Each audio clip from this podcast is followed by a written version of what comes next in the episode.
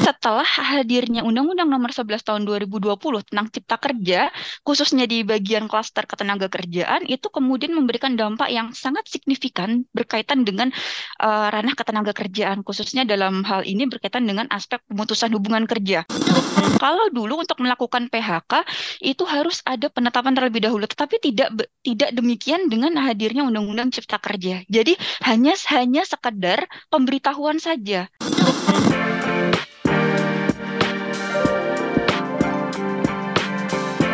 Hai sahabat TCID, kalian sedang mendengarkan podcast Suara Akademia. Ngobrol seru isu terkini bareng akademisi.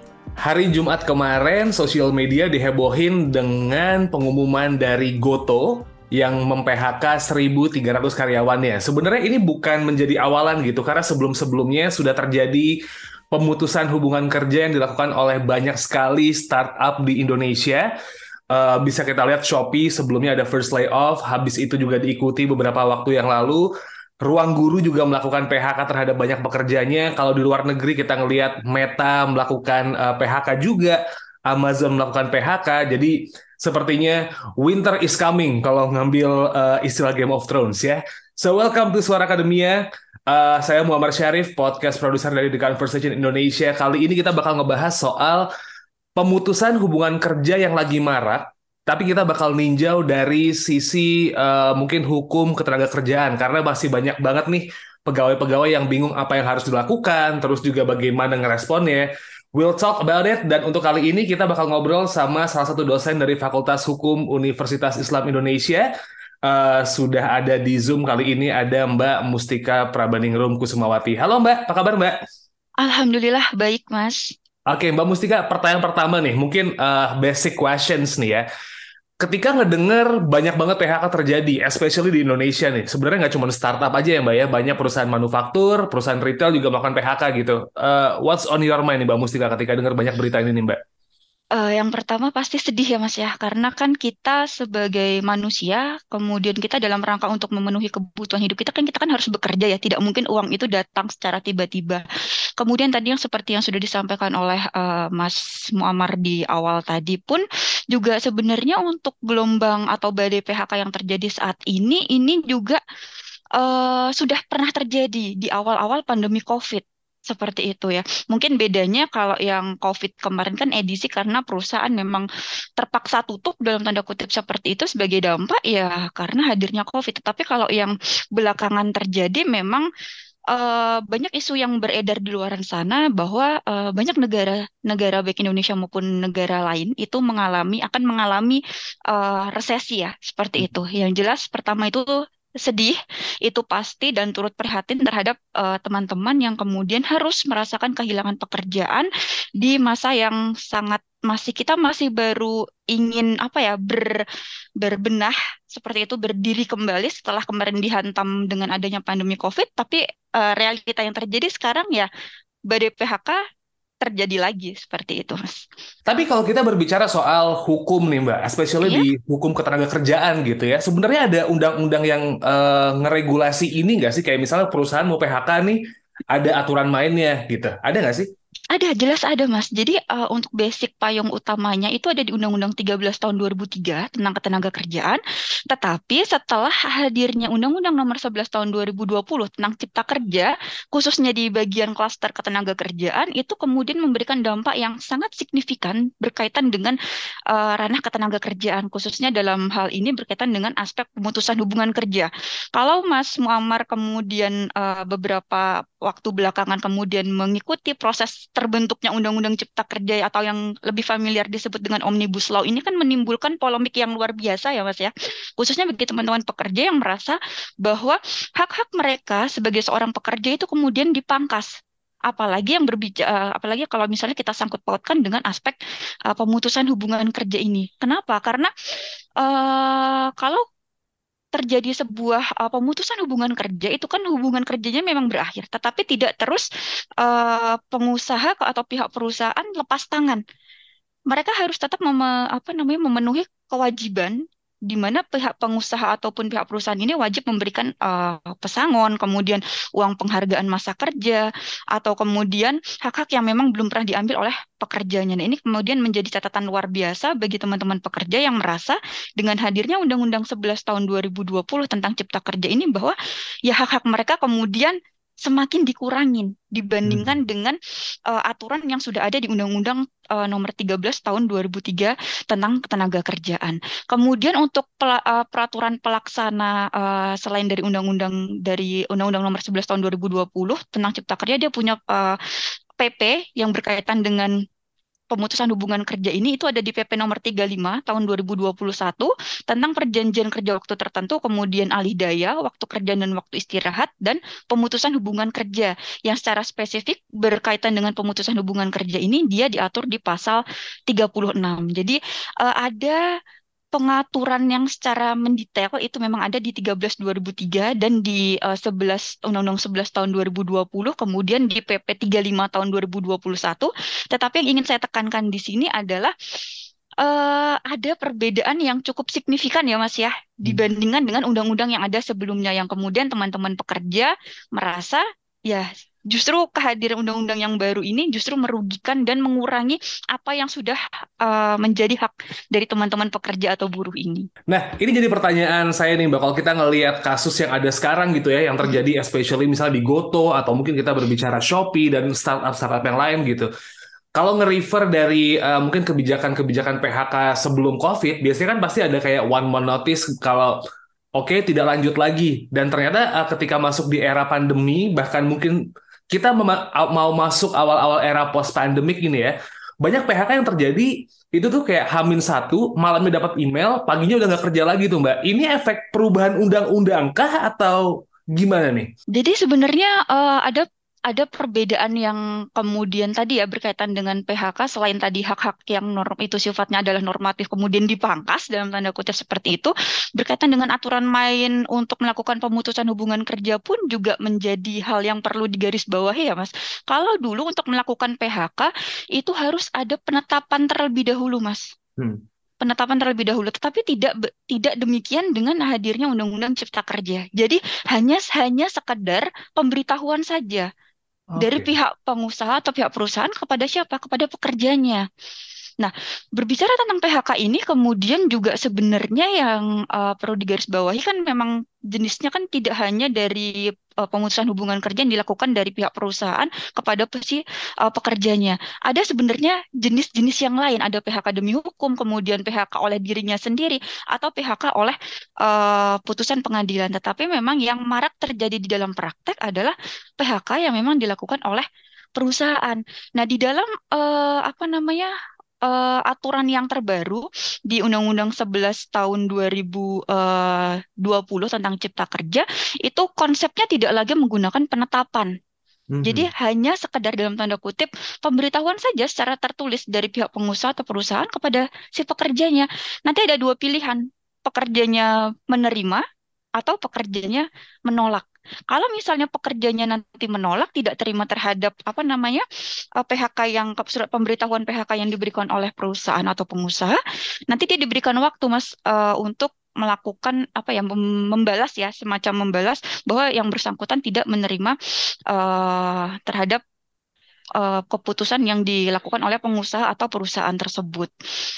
Jadi okay. memang ada ini ya mekanismenya sangat jauh berbeda kalau yang awalnya menggunakan penetapan, tetapi yang terbaru itu cukup dengan surat pemberitahuan itu tadi. Oke, okay. so basically kalau dari undang-undang nih mbak ya, uh, ngelihat kasus yang sekarang, perusahaan bilang kita tidak bisa melakukan uh, perjanjian kerja lagi, Anda tidak perlu bekerja lagi, itu basically di undang-undang omnibus law ini boleh dong perusahaan melakukan Sebenarnya itu. begini mas, untuk PHK baik di undang-undang lama maupun di undang-undang yang terbaru itu PHK itu adalah angka paling terakhir. Hmm. Sebisa mungkin baik dari sisi pengusaha atau pihak perusahaan itu menghindari karena apa?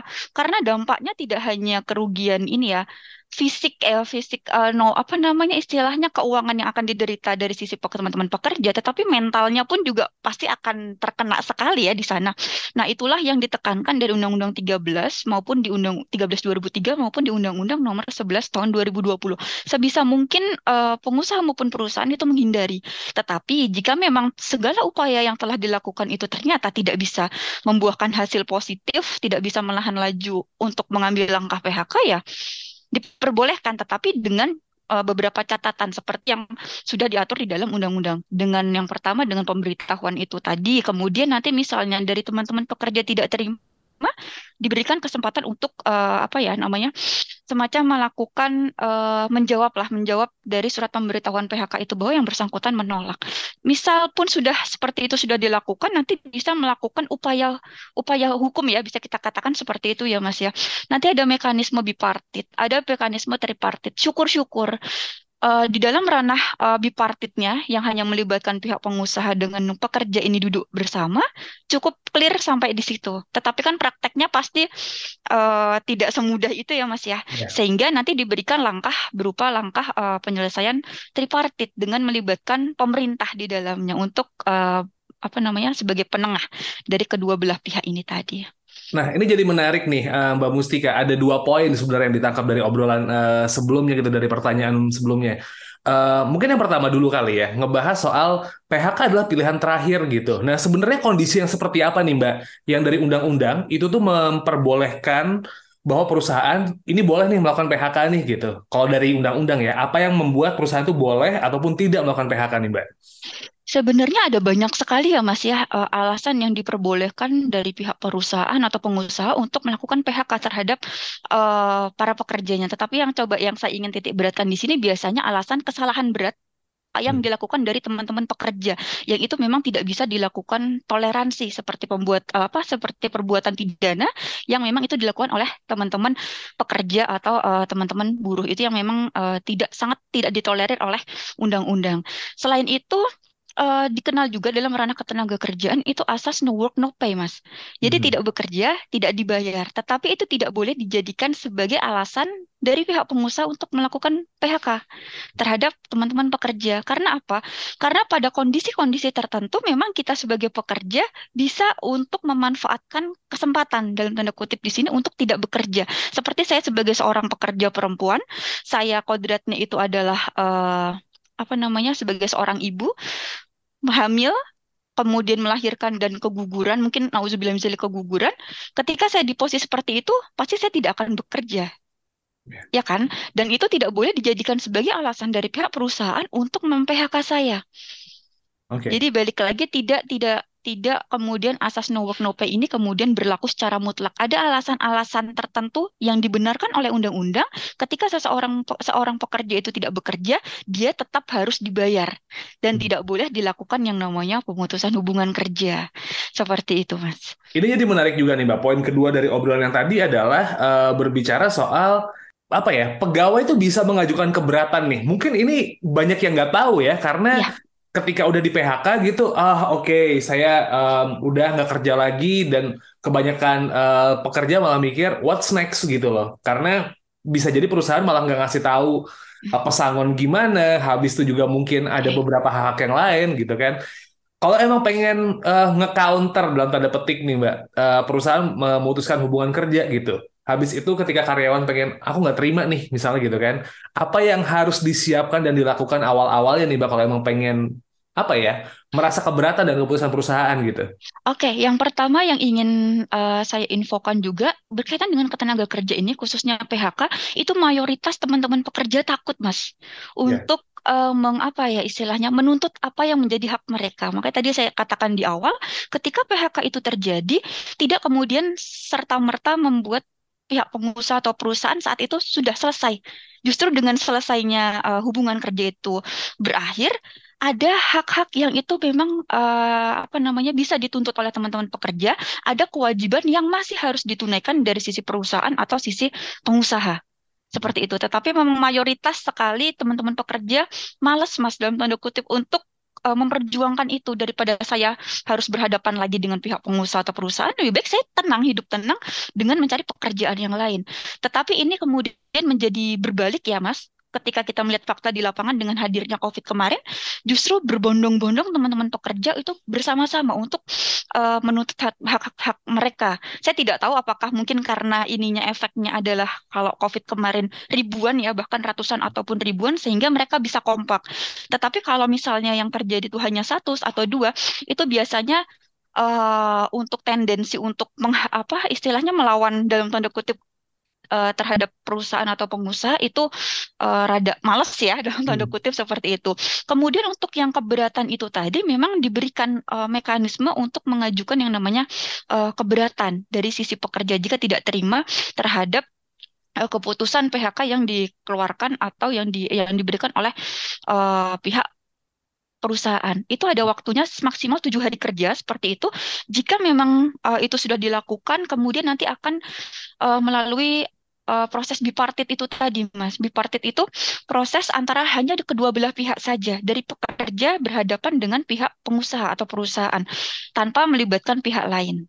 Seperti itu. Jika memang nanti bipartitnya gagal, baru nanti bisa me, meng, apa namanya naik lagi ke uh, ranah tripartit dengan melibatkan uh, apa namanya mungkin bisa memilih dengan mediator, mediator hubungan industrial di sini sehingga bisa duduk bersama mencari titik titik temu.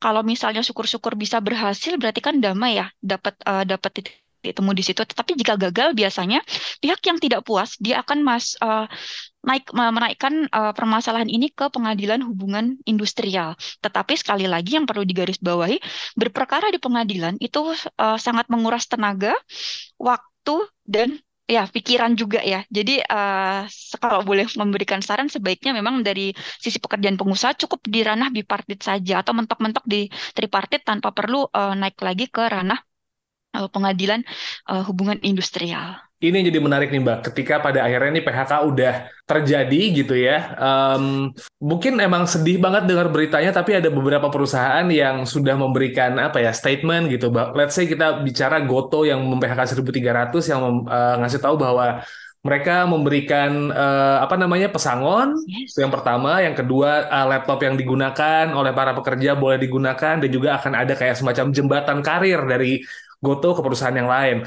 Kita berbicara hak uh, yang harusnya diterima oleh pekerja nih, Mbak. Um, apa aja sih yang harus diterima selain pesangon? Kadang kan orang juga bingung ya, pesangon itu sebenarnya ada jumlah pastinya atau enggak nih gitu.